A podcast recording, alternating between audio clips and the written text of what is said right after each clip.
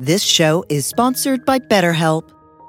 Time can feel like it's in short supply. Between work, family, and friends, there's very little time left just for you. What would you do with an extra hour in your day? What's important to you? Therapy can help you find what matters to you so that you can do more of it. It's a great way to increase self awareness, build a greater sense of purpose, deal with overthinking, and more. If you're thinking of starting therapy, give BetterHelp a try. It's entirely online and designed to be convenient, flexible, and suited to your schedule. Learn to make time for what makes you happy with BetterHelp. Visit betterhelp.com slash be here now today to get 10% off your first month. That's BetterHelp, H-E-L-P dot com slash be here now.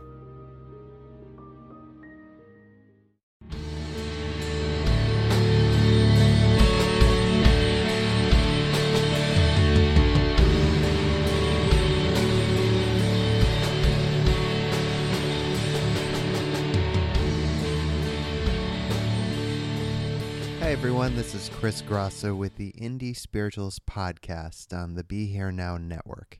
And my guest today is Lily Cushman. Hello, Lily. Hello, nice to be here. Thanks. So, I'm going to read your bio before we dive into what I can only begin to imagine is going to be an enthralling and entertaining conversation. Lily and I were just saying before we started how we're both really tired right now. So, sometimes that can make for magical moments. It's gonna, yeah, it's, we're gonna go somewhere for sure. we'll see what happens. Mm-hmm. So, Lily is the co founder and director of the Brooklyn Yoga School, a donation based yoga center voted Best of New York by New York Magazine in 2011. She has been teaching yoga for 10 plus years and practicing daily sir, since her teens. She currently serves as the executive assistant to meditation teacher and New York Times best-selling author Sharon Salzberg, no big deal there, and has worked for world-renowned chanter Krishna Das, again no big deal, for many years. A longtime musician herself, Lily found a natural home in the practices of bhakti yoga, chanting mantras in the traditional call and response style of northern India. It has since become a foundational part of her practice, and for nearly a decade, she has regularly led chanting events in the greater New York area. In 2014, Lily created the Vanaras music record label to facilitate kirtan and spiritual music recordings and live events. For more, visit www.lilycushman.com, and that link will also be added on whatever page you're viewing this from. So, Lily, again, hello. Hi. Thanks for being with me today. I think you could just read the bio and we're set, right? I, pre- you know, I've actually said verbatim that to people before. That's all you need to know. All right. Peace. um, no, but as I was also telling Lily before we started this conversation, she and I have run into each other at various events. And when we're at those events, we're very busy. And it's always like, yeah, let's find time to chat. And then that time never comes. Yeah. But here we are in a podcast, so we have that time to chat. So Right. even if it's a selfish um, podcast this time around. Let's do it. No, but really, so what I wanted to start out with, just very simply, because I don't know this about you, minus what little I've, I've read and heard through mutual friends, but talking about your path, what got you on the path, what brought you there, and what that looked like for the first few or several years. Yeah. Well, I um, I started kind of early. I actually, um, when I was my first year in college, I really was kind of trying to figure out how to take care of myself. And, you know, this was like the mid 90s, and um, you could kind of go to a gym or run, but it, it felt to me like those methods were, were pretty, um, I don't know, they were really tuned into things that actually kind of made me feel bad about myself and were only about like looking good.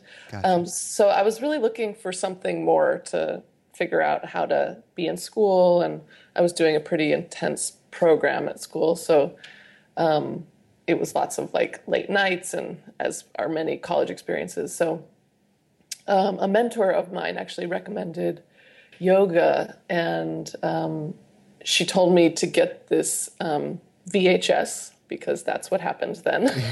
I'm right there with you. yeah, um, of it was like a, a yoga journal beginner yoga series, and at that point, yoga journal was like, I mean, it was in color, but it was not anything it was today, right. you know. Um, so I got this VHS, and uh, something just really clicked for me. Like I dabbled with it maybe that first month, and within that period of time, I just figured out right away. It was like I need to do this every day. This is really good for me, and um, I was not like an athletic person by any means. Yeah. Like um, I'm quite tall. People always ask me if I've like played basketball or now they're like, "Oh, were you a dancer?" No.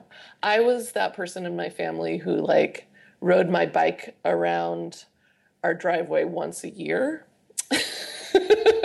Where like the rest of my family was like training for marathons and things like that. So um, when I first started, it was like um, I like told everyone, you know, because it was like just such a big deal for me to yeah. do that. And uh, gradually it just became something that um, I would just roll out of bed and kind of roll onto my mat. Yeah. And um, I did that for for a long time actually, and um, it really wasn't until later that I realized, um, as I started to interface with other people who had practices of different kinds, that that was quite an anomaly to be able to maintain a daily practice like mm-hmm. that. But something about it just really um, it really clicked, and I had this sort of feeling like I was in training for something. Mm-hmm. Um, and um, those ensuing years, I went through uh, of college. I went through a lot of um, different things. My mother passed away. There was a lot of turmoil in my life, and I got to tell you, like that daily practice was just that was a really big deal for me. Like I hung on to it really for dear life. Um, when I finished school, I moved to New York. I moved here like the week before 9/11, and wow. separated from my like longtime college boyfriend. So there was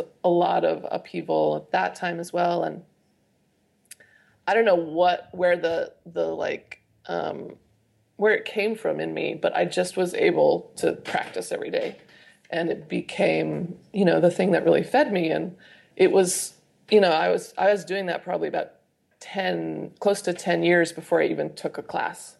No kidding. Yeah. So um, I would just get books and I would learn more, and I kind of had my routine that I did, and right.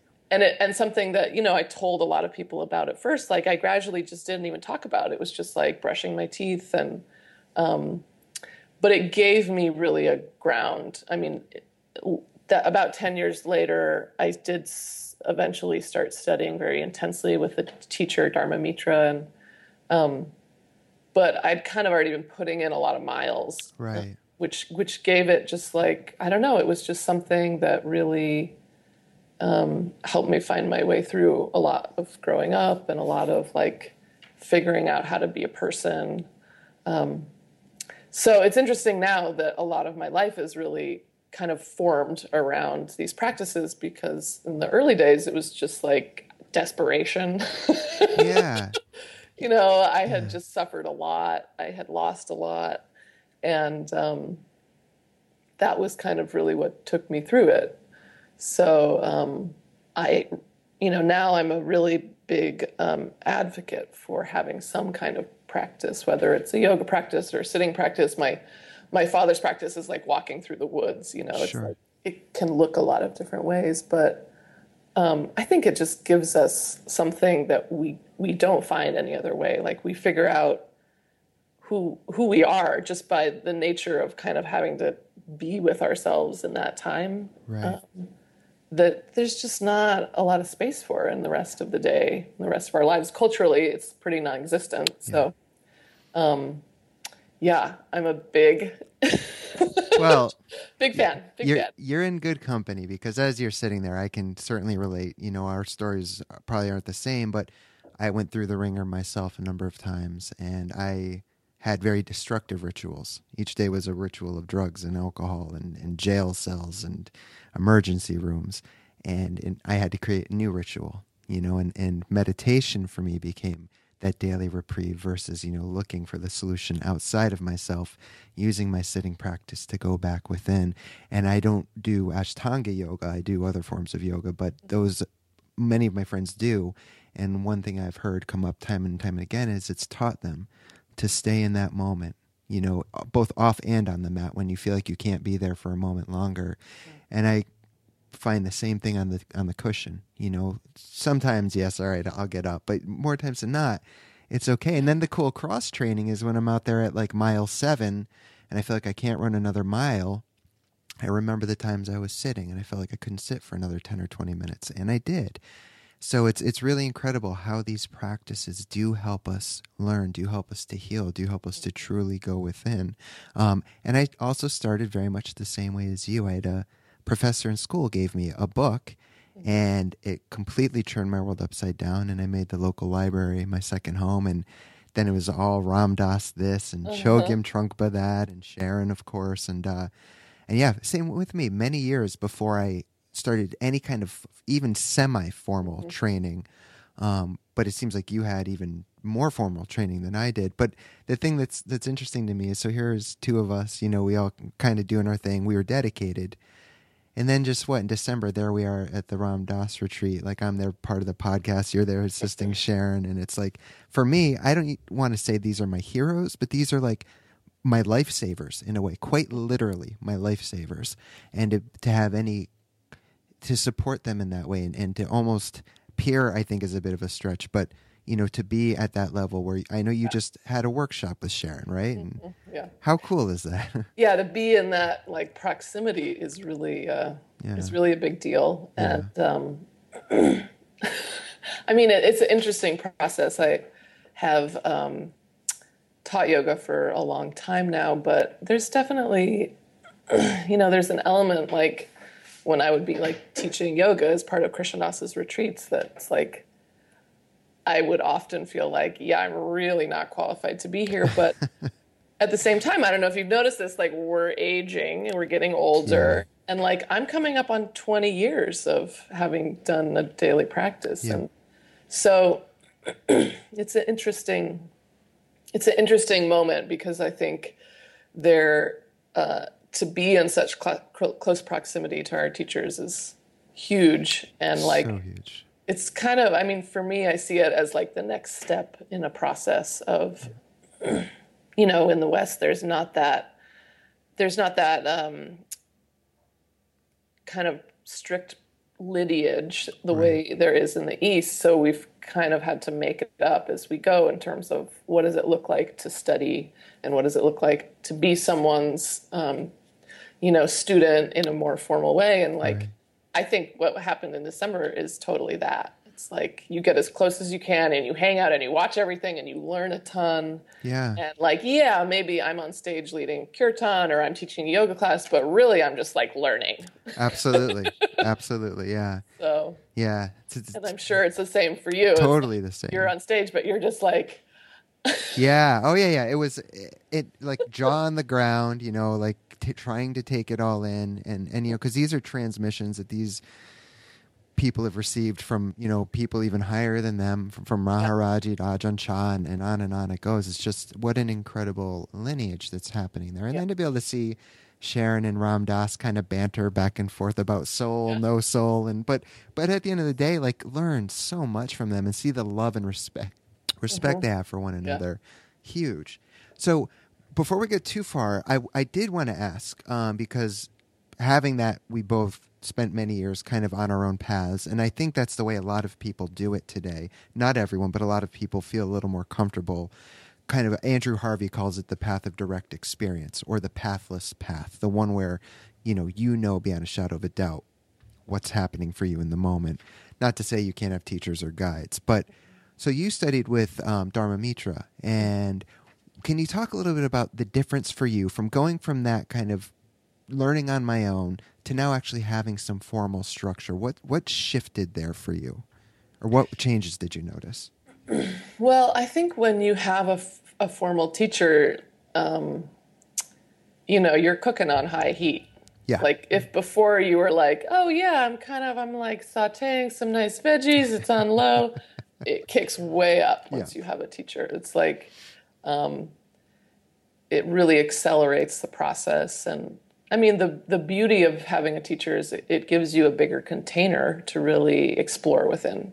Mm-hmm. So, you know, they you can do more because I think um, that's one of the downfalls of having a pathless path is like you are kind of on your own. And um, there are some ways that, you know, when we really get into looking at our own stuff and looking at these patterns that we've been, you know, really f- formulating our sense of self through for so much of our life, it's hard to deconstruct that if you don't have a bigger container to sure. kind of hold it together. Like, I, I think that's part of why you you hear about people really kind of falling apart. Mm-hmm. Um, and so when you have a teacher, they really kind of keep an eye on you, yeah. and you can go a little further into those things and take them apart and be a mess. And you know, like I'm safe. Someone's keeping an eye on me.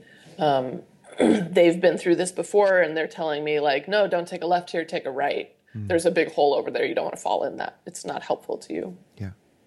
So um, that's definitely a big change. I mean, I I think that it's it's almost uh, uh, in my mind i think a different it's a little different muscle because um, the muscle that you build when you don't have a teacher is like this really deep self-discipline and deep trust that you have to have of yourself and of of your process. Um, like you really learn to rely on your own experiences. Like you you're not waiting for someone else to tell you like oh this ice cream is really good. It's like you trust your own sense of it. Right. And you also learn how to trust when you, um, you know, kind of see through your own bullshit. It's yeah. like so that's a that's a really different process than when you're with a teacher and they're saying they're giving you that a little bit. So it's interesting. I think both are really valuable. Yeah, agreed. Um, yeah.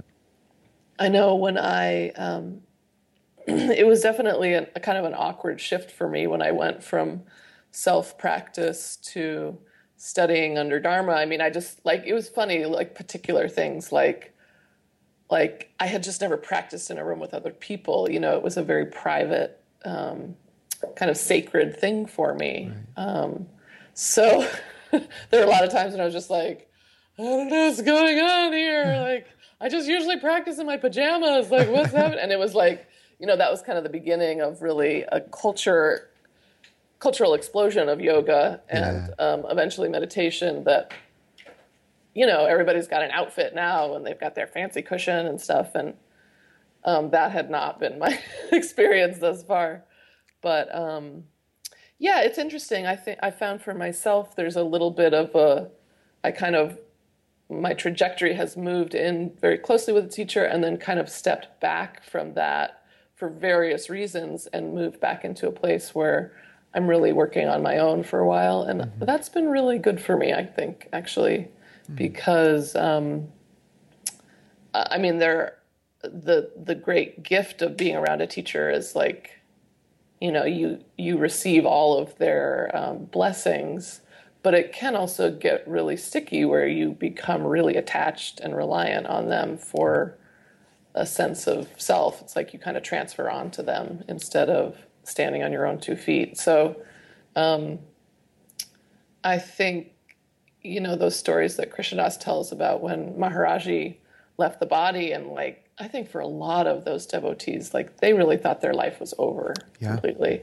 Yeah. And it was many, many years, like 10 years, yeah. before a lot of them found their way and found a quality of connection with that presence that wasn't in an embodied form.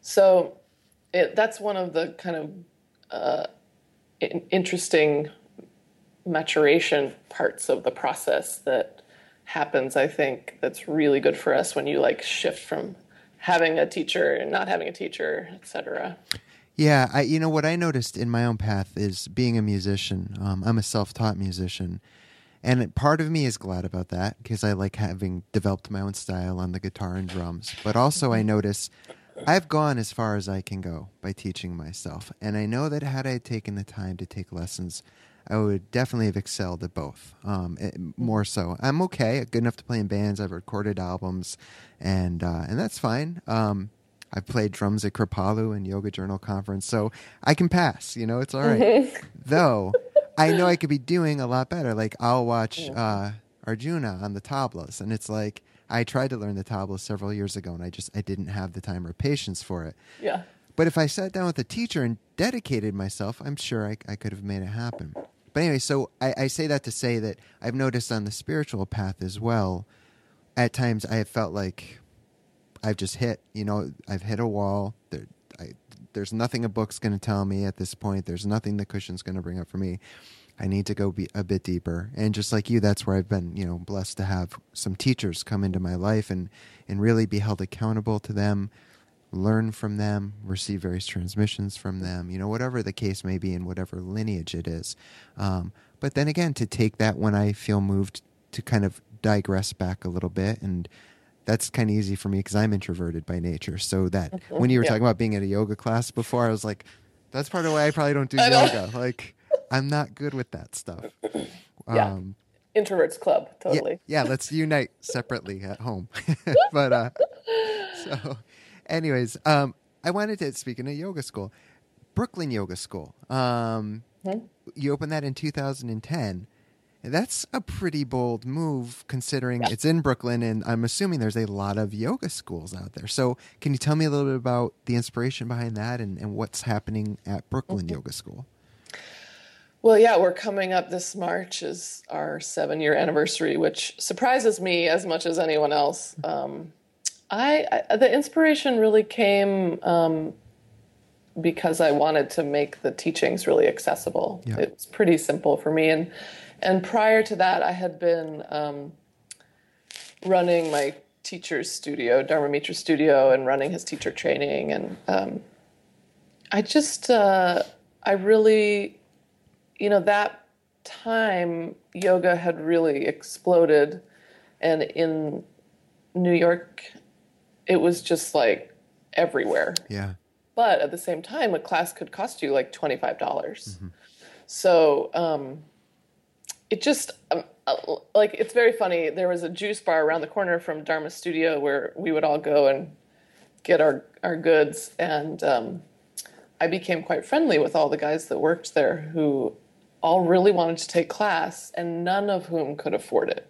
And it was those people that I just thought like, well, that's that's just like so horrendous. Like to even get to a place where you want to do a practice, but then you're limited because of your finances, um, just seemed like um, the worst thing ever. So I. Uh, I had the idea and it seemed, you know, like a good idea, but also crazy. I mean, at that time, my then husband and I were um, you know, like we were kind of studying yoga full time and we were teaching, but we were pretty in debt. And so I kind of just really said, like, all right, universe or whatever you want to call it, if you if you want me to open a donation yoga studio, then like bring me what I need and I'll do the work.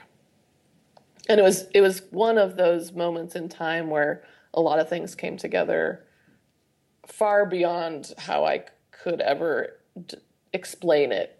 Um, like it just really bypassed what I thought was like reasonable. Like within a couple months' time, we found a really beautiful space that was um, a quarter of the rent of places in our neighborhood. Um, we raised the money that we needed very rapidly.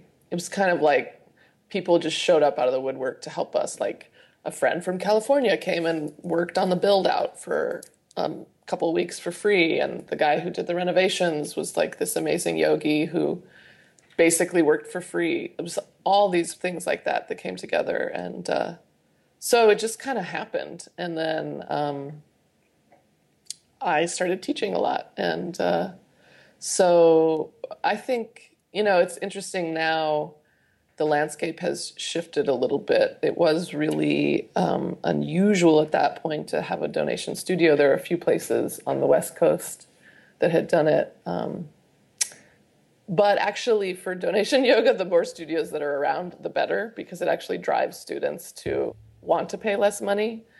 So, um, yeah, it's been interesting. It's been an interesting process because when I went in, I, my intention wasn't to like change um, the system at all. It was really just to make the yoga available. But I've encountered a lot of things along the way of having to figure out like we had a vase at the start and people just put money in the vase, but then pretty soon money started disappearing out of the vase.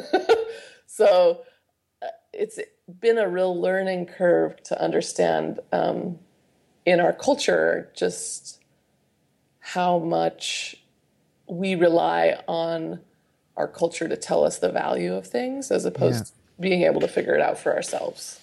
So is it? Are you still running it as donationary based? Yeah. Still, yeah. good for you guys. Yeah. still donation. We do have a minimum now, um, which we really, you know, it, it slowly changed through the years. Like originally there was no minimum, then there was a five dollar, then there was a ten dollar, and people, I would say ninety percent of the people give that exact amount. Yeah. Because, um, so it's interesting because it's just, I think it's just too foreign. It's just so embedded, like, except for maybe going to church, like, it doesn't exist in our minds to consider, like, oh, I made more money this week, so I want to pay more for my class or anything like that. It's like people sort of make up their mind and they donate the same thing. But, um, but it's interesting because as people deepen into the practice, their value of what it is to them changes too. So, right.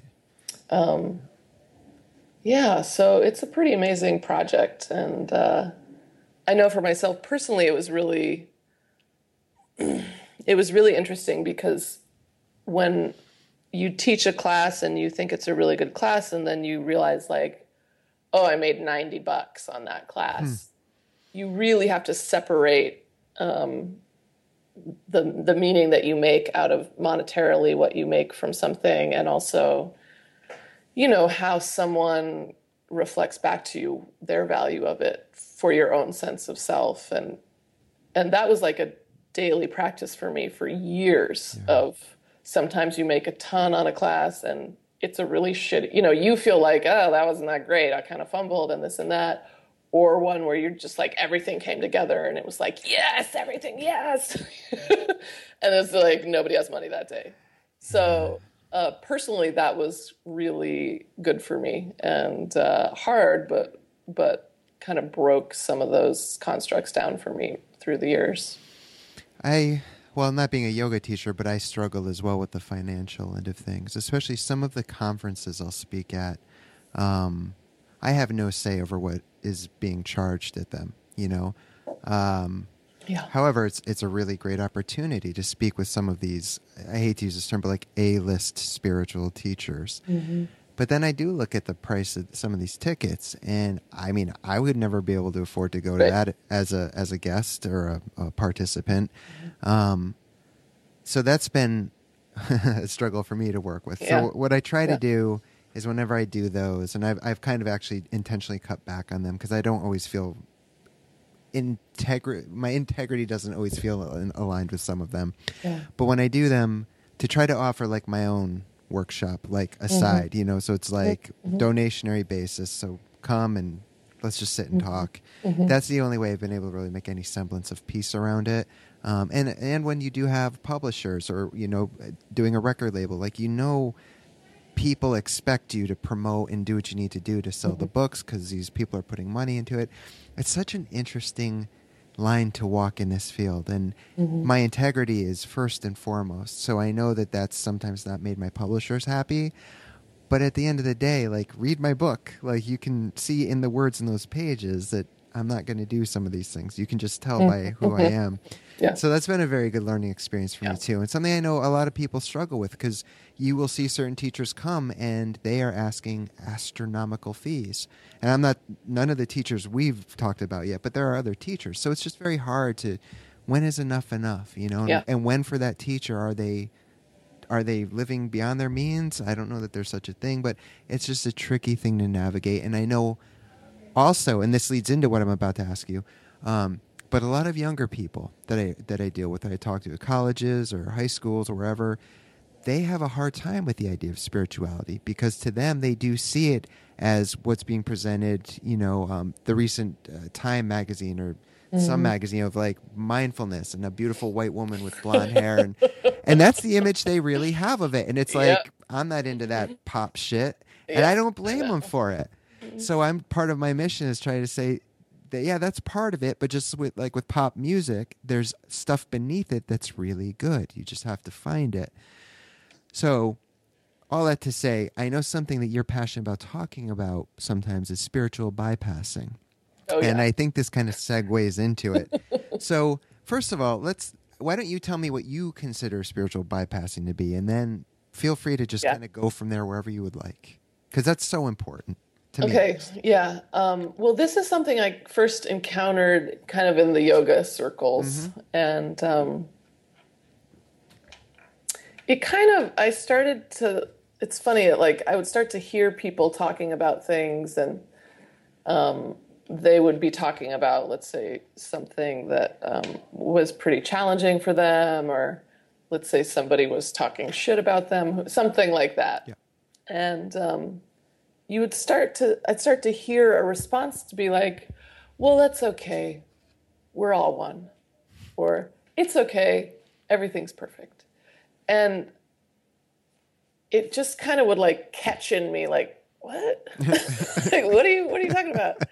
And uh, so it took me a long time to kind of uh, understand what was going on there and that um, it's pretty interesting. It happens a lot um, I think part of why it happens a lot is that um, when students kind of come into these practices, they, you know, it's it's a natural part of the process to kind of take on like the, oh, I'm practicing yoga or oh, I'm practicing meditation, and, and they kind of adopt a persona mm-hmm. around that. It's really um, it's like the genuine change hasn't taken place yet. They're just starting. So instead of it coming from the inside out, they kind of put it on from the outside in. The ego has been spiritualized, is how yes. I often like to refer to it. A very good yeah. way to talk about it. Um, and like training teachers for a long time, it's like the dreaded yoga voice.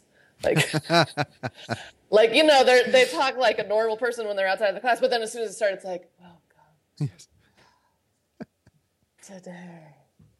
So, um, yeah, so it's a natural part of the process, but I think something that kind of can get sticky and stay sticky for a long time is is really um, taking some pretty big and pretty esoteric and pretty difficult concepts and like bringing them down onto the here and now level in a way that's um, actually really unhealthy and really, um, you know, lots of times that kind of thing is brought in when we're uncomfortable and we don't want to deal with something. We don't want to see, let's say, our own greed and grasping. So instead of dealing with that, we just say, like, everything's perfect, all mm-hmm. one.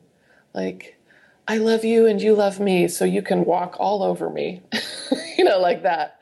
Um, so it's interesting because it's like taking a universal concept and bringing it down on this level that um, that actually when we don't have really clear boundaries and we don't have um, you know if we if let's say someone is suffering a lot and they've just lost a parent or a partner and you know i'm sure you've had this happen where the response you get from someone is like everything's everything's okay, everything's perfect. And it just it's makes not. me want to punch them in the face. Absolutely. Yes. It's like really ignoring the needs of this level yeah. and like we're here and we're humans and we're suffering right. and we're going through a lot and we have to have certain things in place and just like washing over it with this kind of idealistic attitude that um, and the truth is, you know, I think now is an interesting time because of everything that's happening with Trump and a lot of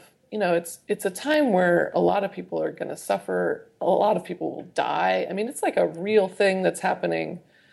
And um, it's quite interesting to look into the like spiritual communities and see how they're responding because a lot of people are sitting back and saying like well this is our karma and everything is okay. And and um, really whitewashing it and yeah. not giving the proper weight to people who whose lives are being destroyed by new policies or you know um, are, are coming back from visiting their mother in like the Middle East who was ill and are coming back to try to take care of their families and can't get in the country. Yeah. Things like that. So it's not something that gets talked about a lot. And um, I just, if you've like met any of my students, they will all talk like regular people. Like I'm very adamant about just like we are real people here, and yeah. the changes that we're seeking are coming from the inside out. And like in classical yoga, there are the yamas and niyamas, and these are they're kind of like the um, Brahma Viharas in um, in the Buddhist world, where it's like it's like these innate qualities that we gradually awaken through practice of kindness and compassion and um, honesty, things like that. Yeah. Um, but it's it's uh, it's quite interesting to see still how many people take that bypass. They take the shortcut when they have the opportunity because it's easier and they don't want to sit in what's uncomfortable. They don't want to sit that extra two breaths that you were talking about before on the cushion. They just want the out. Yeah. Um, and that that's like still a really um, it's an innate part of being human. So how do we deal with it? How I mean, I ask myself that question a lot. Like, how do I not take the easy out? How do I deal with what's happening here? How do I say the thing that's difficult for me to say? Um, and I think it is easy after a lot of years of practice to kind of fall asleep at the wheel and like, yeah, I put in my time, but you stop looking at that stuff. Mm-hmm. Um, so that's my spiel. yeah, and I I couldn't agree uh, more with you on all of it. As you're you're sharing that, I was thinking about a workshop I taught not too long ago, and a woman was sharing about how just the day before a car cut her off in traffic and instead of getting upset, she just sent them love and light. These are her exact words like, I send you love and light and everything's okay. Mm-hmm. And I looked at her and I said, Wow, you must be one of the most elated beings I have ever met. And I know it was a little snarky. I think I was probably a little tired that day. But I said to her, I'm like, because if that was me, I would have motherfucked that person with the middle finger and, and, that's on a good day you know yeah, like yeah, i'm yeah, so far from perfect still you know like i mean eh, realistically i get cut off sometimes and, and on a good day yes i get frustrated my, i might tense my hands on the wheel but i don't often honk the horn anymore. I don't often flip people off but i still do sometimes. It depends on where i'm at that day. But i just remember when i heard that because she said it in such a like holy way and it's like you know but I, I follow up by saying if that really honestly was your experience of it, then that's beautiful and I'm happy for you. Mm-hmm. But what I would ask you to do is really revisit that and really go back to that moment and go back to your gut and your chest and w- if you can remember what was your body doing right then, mm-hmm. you know, and um and and this whole thing with Trump has been a wonderful practice. I mean, I love seeing you know uh, Mahara or not Maharaji Ram Dass with his new Trump uh, uh, picture on his puja. I'm not quite there yet myself, but yeah. I had to laugh when that got put up there. Um, it is a very trying time right now, a very scary time. What my editor, who lives out in Red Hook, her son um, is African American, and he's already been on the receiving end of some racist rhetoric, and uh, as some of his other friends uh, have out there. It's and I mean, and this was within the first two weeks of him being elected. I remember I'm staying right now in this small town in Connecticut, and um, people the day after the election had made a really beautiful sign uh, quoting. I think his name is Sean Walker, something like that. But it was a beautiful quote about how we will stand with you, um, Muslim community, African Americans, uh, gay, lesbian community, you know, just all the people that are going to be affected by this. Mm-hmm. Really nice intention. They put it on the green downtown. And overnight, it was spray painted in big black letters Trump 2016. Just like this ugly, you know, statement about mm-hmm. how they feel about that sign.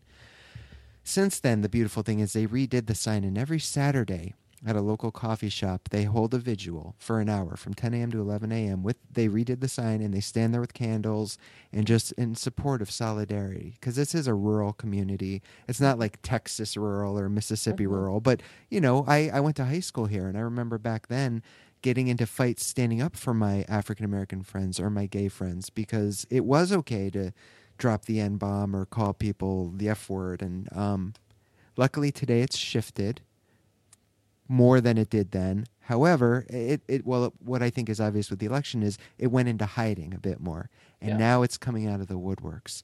So I know that that's something you've also discussed um, fear in today's political climate. Yeah. As practitioners, because we are human beings too. I love reading. I know we have a mutual friend, Ethan Nichtern. Mm-hmm. I love seeing what he has to say on this. He's, he often posts really wonderful messages on Facebook that you know, yes, we're practitioners, but what's right is right. We need to stand up. We need to you know fight back, resist, um, and you know, practicing ahimsa as much as possible, of course. But you know, it's. I feel like we still have a duty, regardless, and I feel like to me it would be a spiritual bypass if I'm just going to sit there and say, "Ah, like you said earlier, it's it's karma. It's all one." no, I'm not gonna. It's that's not who I am. So what are what are your thoughts on that? And working with our practice and and being some kind of a sacred activist, if you will, in today's climate. I think that uh, for those of us who have the privilege of being able to have a practice, mm. we carry a great responsibility because, you know, let's face it, like you and I are very privileged individuals Couldn't that we have all of the resources our lives are set up in such a way like let alone what who we get to hang out with but um, that we're you know we're the upper class. We're, we're it doesn't get better than what you and i have encountered even though we have faced difficulty in our lives. Like we have come in with great great privilege. Yeah. yeah. So i think it's important to um, understand the gravity of that in the culture because um, the people who carry the most privilege like have a freedom to do certain things with their time and energy that you know the reality is a lot of people just don't have because they're working you know minimum wage jobs which don't make them enough money to get their kids food anything like that. I mean um, but I think one of the marked, um, you know, signs of privilege is like we don't we don't even realize we have that privilege. Mm. So it's interesting. One of the things that Sharon is really adamant about is voting. And uh, if you've ever met her, talked about anything like political, she just talks a lot about voting. And she has personally like brought so many people who haven't voted before into the vote because she says like okay that's fine if you live in a state that is in a line with you know what you believe in but you have to vote for the people who who can't vote and whose voices aren't heard so i think that's really similar for practice mm-hmm. it's like we have to practice as like a duty to people who like who don't have this privilege who don't have the time who are so like burdened with their life circumstances that they never have a second to even consider um, you know looking at these inner qualities within us um, so more and more i feel that weight and i feel there's a really interesting crossover between um, internal transformation and external transformation. And uh, I've been thinking a lot about the inherent bias right now because of you know how interesting it is that so many people in the country um, elected Trump, and he's someone who really, um, you know, like isn't the good kid in the in the kindergarten room. Right. Like he's not the one who's like um, following the rules. He's kind of this like bad boy. And um, I think within us, we all have that element. We all have a version of that that's um, really ours to reckon with. And uh, it's quite, you know, I've come across a lot of people who their experience of what's happening right now is they find it totally unacceptable what he does and they just like it's it's a level of um, unacceptability that's like he doesn't he's not even deserving of love or any of those things he's just a monster and it's interesting because i th- my sense is that the people who respond that way probably also haven't faced that part of themselves on the inner. Mm. Um, and that we all carry, um, you know,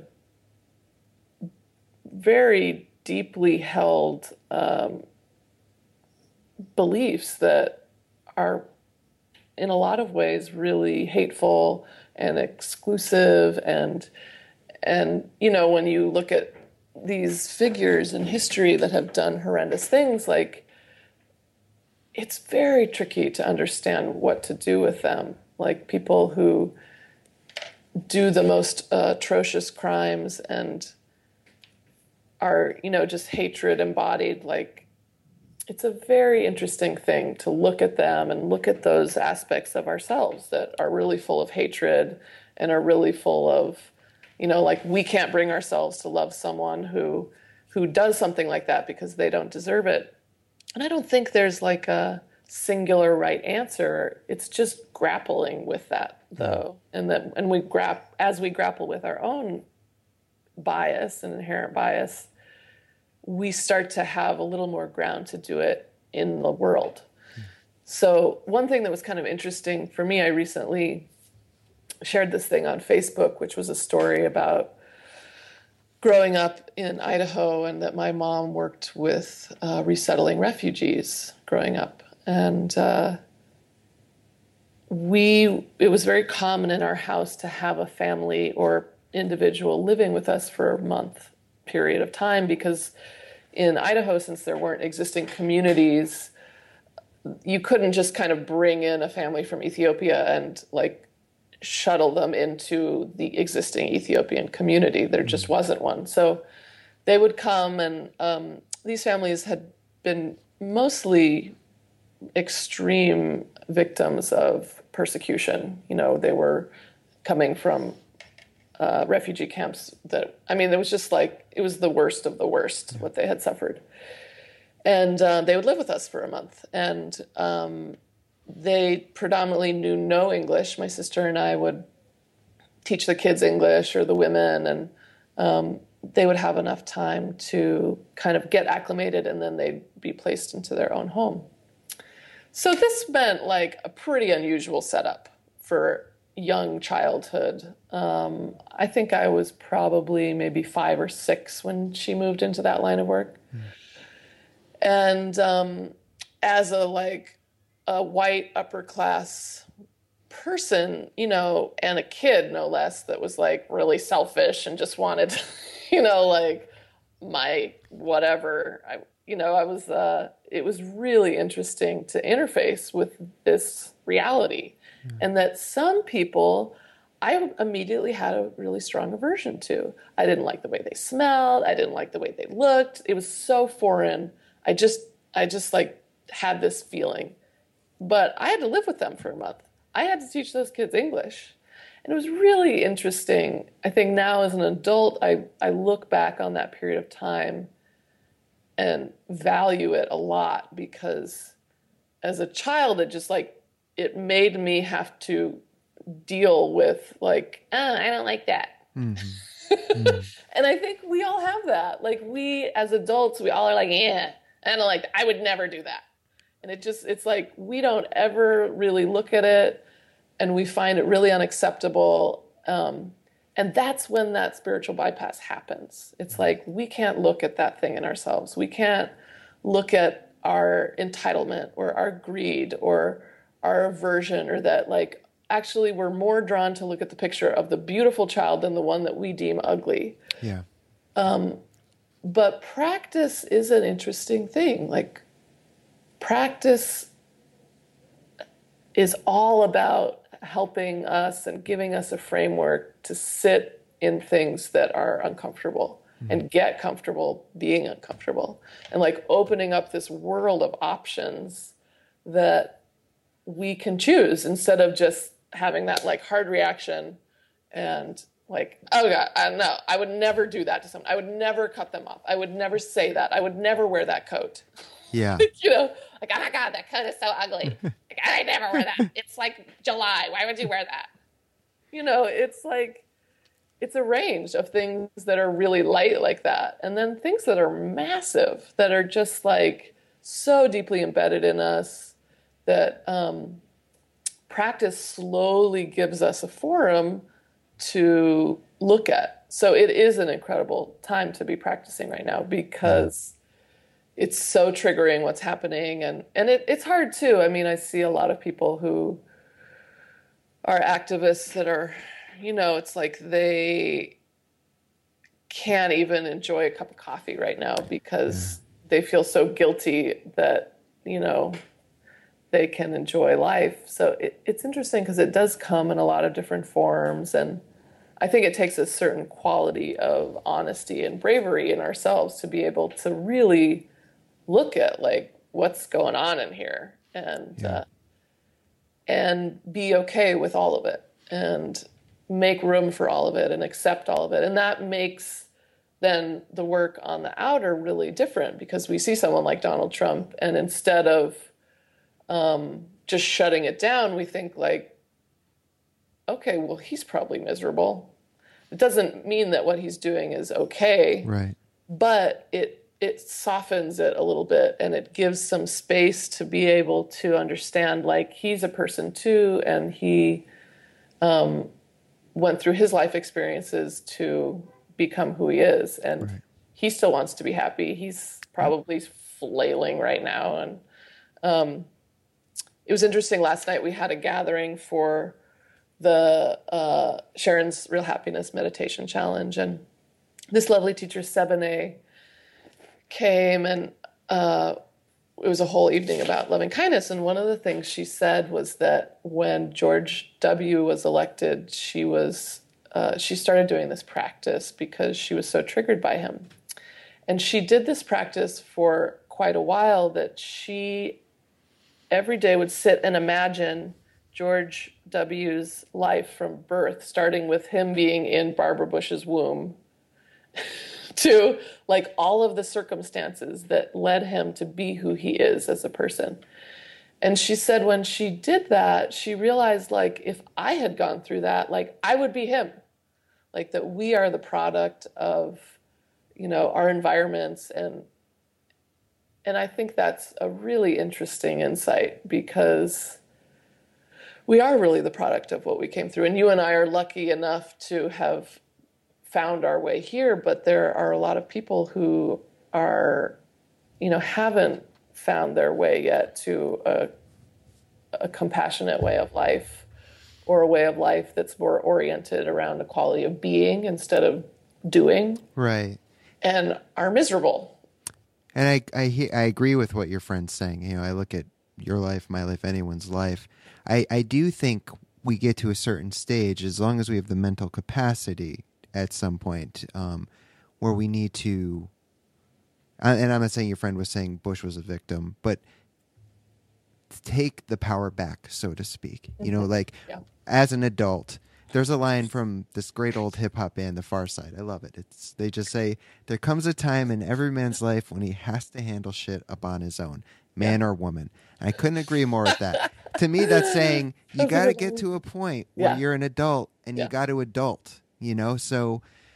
Mm-hmm. you know, uh, we are very lucky that we've gotten to that point. And there will people that will go to their graves who will never adult, you know, and they did have the mental capacity to, whether they took on a victim mentality or whether they just stuck their head in the sand for whatever reason. They just they kind of coasted through, and, and that was their life this time around. With Trump, um, you know, something that helps me in that regard on a good day is I, I'm a fan of shadow work practice.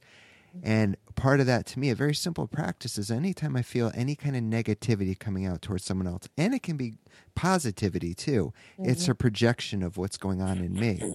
Yeah. You know, so using Trump as the example, because he's he's such an easy example to use. And that's not to say that underneath all of it, and I'll say it, he's a piece of shit. I'm sorry, he is. That said, my shadow stuff with him is I look at him and part of me doesn't like him because he's a terrible public speaker. And I fear that at times I don't speak well when I'm giving a talk. And so that's part of me projecting my stuff on him. Or I look at him and he's overweight, unhealthy. And I have struggled with my weight in my life. And I recognize I'm projecting more of myself onto disliking him. Mm-hmm. A friend helped me with a wonderful practice. She said, try to look at him beyond just Trump, but as a seven year old boy housed inside that body, a scared, hurt seven year old boy. Mm-hmm. And on a good day, that I find really does help because I can see through that rough exterior. And I know saying he's a piece of shit is a really big, bold, unspiritual thing to say, but some people in life, or let me say this, he's acting like a piece of shit right now. Maybe he gets it together. I shouldn't make such a, you know, a, a dead end statement, but right now he's acting like a piece of shit. And I, I stand by that. Tomorrow, maybe he won't. I'm guessing he probably will, but he is is not he's not setting a good example. He's not a good leader. He's just he's affecting a lot of people's lives that I care about in a very negative way. Mm-hmm. And so I, I do take that personally. Well, and I think it's interesting to um, really look at the point of having a practice because it's not to get to a place where it's like, oh, everything you do is fine and I accept it all. It's really about having a clear view. And it's an interesting mix of being able to see, um, like, see clearly and and have more space to make choices for action that's forward leading. And I love that idea of like onward leading um, because that's a really different qualifier than like right or wrong action. But um, when I think about, let's say, coming to take a look at how I respond to Trump or not, um, I think there's a way to hold it where he's held really accountable for what he does because he is a person who holds great power now, and we are all accountable for what we do and say. And at the same time, I recognize he is a person and he is suffering and he holds that same desire to be happy, he might be doing a horrendous job of enacting that. And he's, but he's also someone who's doing the best that he can given his circumstances. So it's a, that's where I think the tricky part of not doing a spiritual bypass is hard because it's holding on one side it's really fucked up what he's doing and it's unacceptable and i'm going to fight it and i'm going to go out and i'm going to protest and i'm going to do all these things and he's a human and he also deserves to be happy. And Agreed. god knows if he was happy he wouldn't be doing all that shit. Yes. So it's it's hard though because i think um, for a lot of us uh, when we first kind of visit this concept of everyone counts and everyone matters and everyone wants to be happy, we think that that automatically means that they can do anything and it's okay. That's um, the scary part of the spiritual bypass. We think, like, well, if I love everyone, then I'm going to get really soft and weak and people will walk all over me. But, and this is why I love Sharon. Yeah because um, she says you can love someone and not like them. Yeah, agreed. And so yeah. I can I can send love and well wishes to Trump, and I can really find what he does completely unacceptable. And a lot of times that sensibility is not. Uh, it's just something we feel, and it's something that evolves over time, um, where it's this really delicate balance. And and I would say that's true for the parts of myself that I still find really frustrating and really like, well, it's not okay to like whatever. When I get cut off, it's like I've learned that I, you know, like if that response comes up that's just like, fuck you, buddy. um, it's like, that's not how I want to show up in the world. Agreed, so there's yeah. like leaving some space to like, okay, well that still exists in me. I can still be a total asshole. Yep. And say shitty things to people and be horrible. And okay, I'm trying to do this other thing at the same time. So it's not just like repressing it so much that you're like you've swung to the other side. Right. like, no, I love you. It's it's there's a realness to it of like okay, I see where I'm at. And it's okay. And it's also not okay. Like, I'm not going to act on it. And if yes. I do, I've got to like really follow up and be like, you know, here comes, you've got to own what you've done and take responsibility for it and make amends and all of that. I know all too well about that. Yeah. Uh, on the Trump thing, though, I, let me say this is that one of the great teachings from Maharaji that I've always held near and dear is he said, never throw someone out of your heart. Doesn't mean you have to have them close in your life, but don't throw them out of your heart.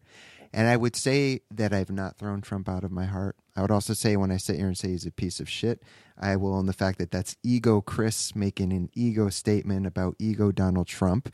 And if we're going to get non dualistic about it, underneath that, there's no such thing as, any of it. You know, at, at, the ultimate level of reality, if we're speaking in Buddhist terms, it not to spiritual bypass, but quite literally, it is one movement, it is one dance of life that we're just all an extension of, including me, you, and Trump himself. Yeah. Then the egos get involved, and, and that's part of it too. But so I recognize both sides that that's coming from the relative form, you know, Chris being unskillful in this moment.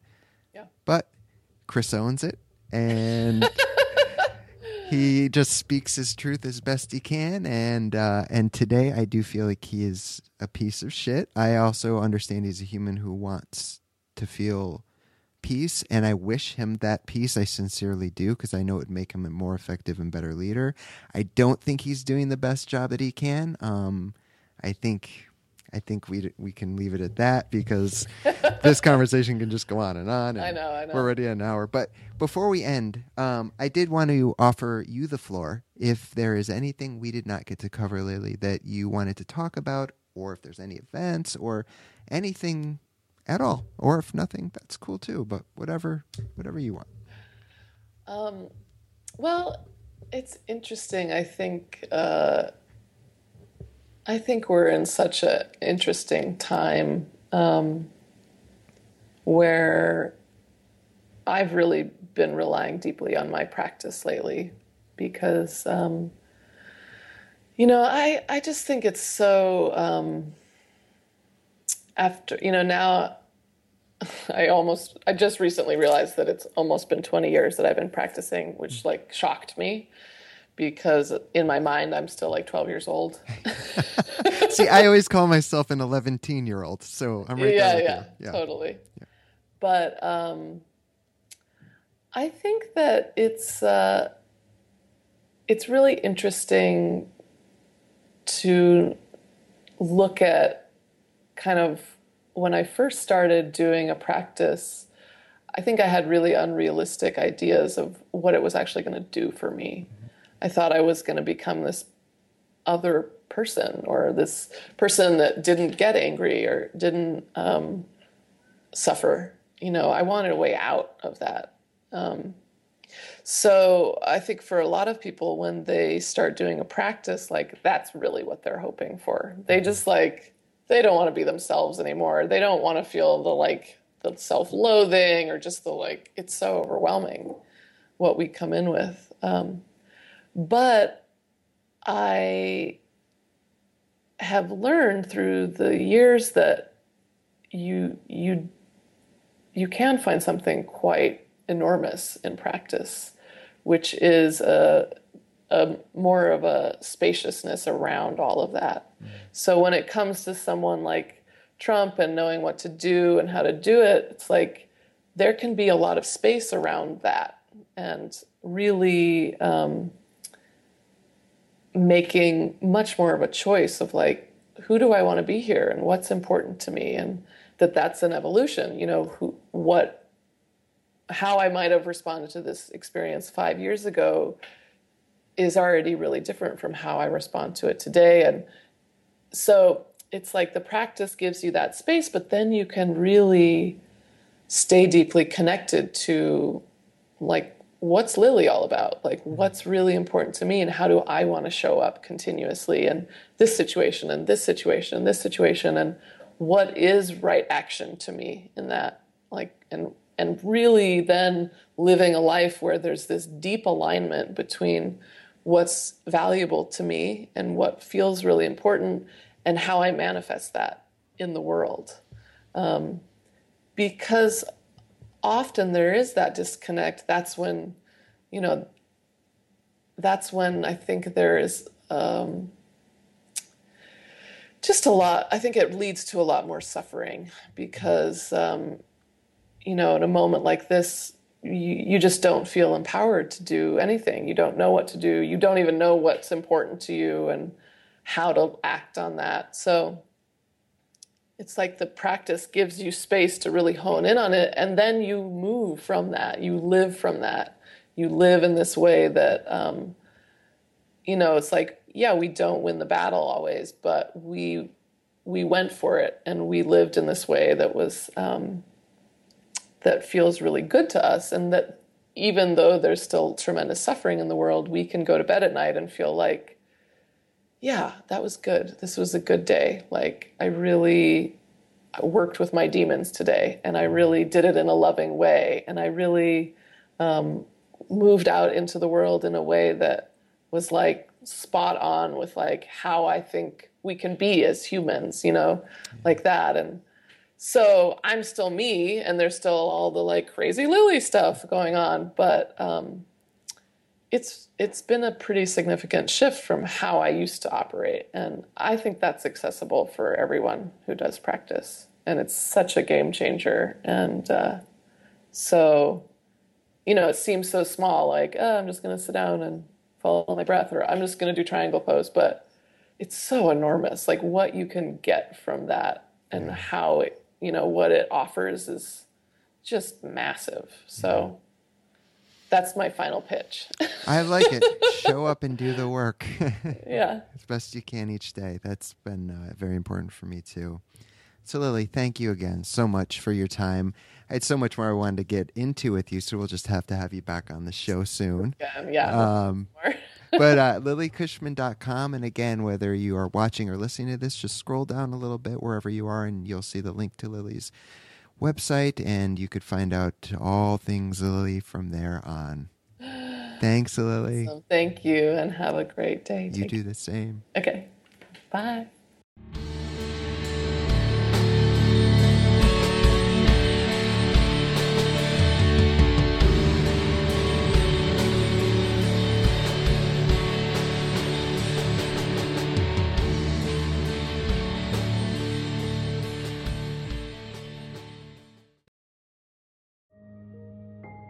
This show is sponsored by BetterHelp. Time can feel like it's in short supply. Between work, family, and friends, there's very little time left just for you. What would you do with an extra hour in your day? What's important to you? Therapy can help you find what matters to you so that you can do more of it. It's a great way to increase self awareness, build a greater sense of purpose, deal with overthinking, and more. If you're thinking of starting therapy, give BetterHelp a try. It's entirely online and designed to be convenient, flexible, and suited to your schedule. Learn to make time for what makes you happy with BetterHelp.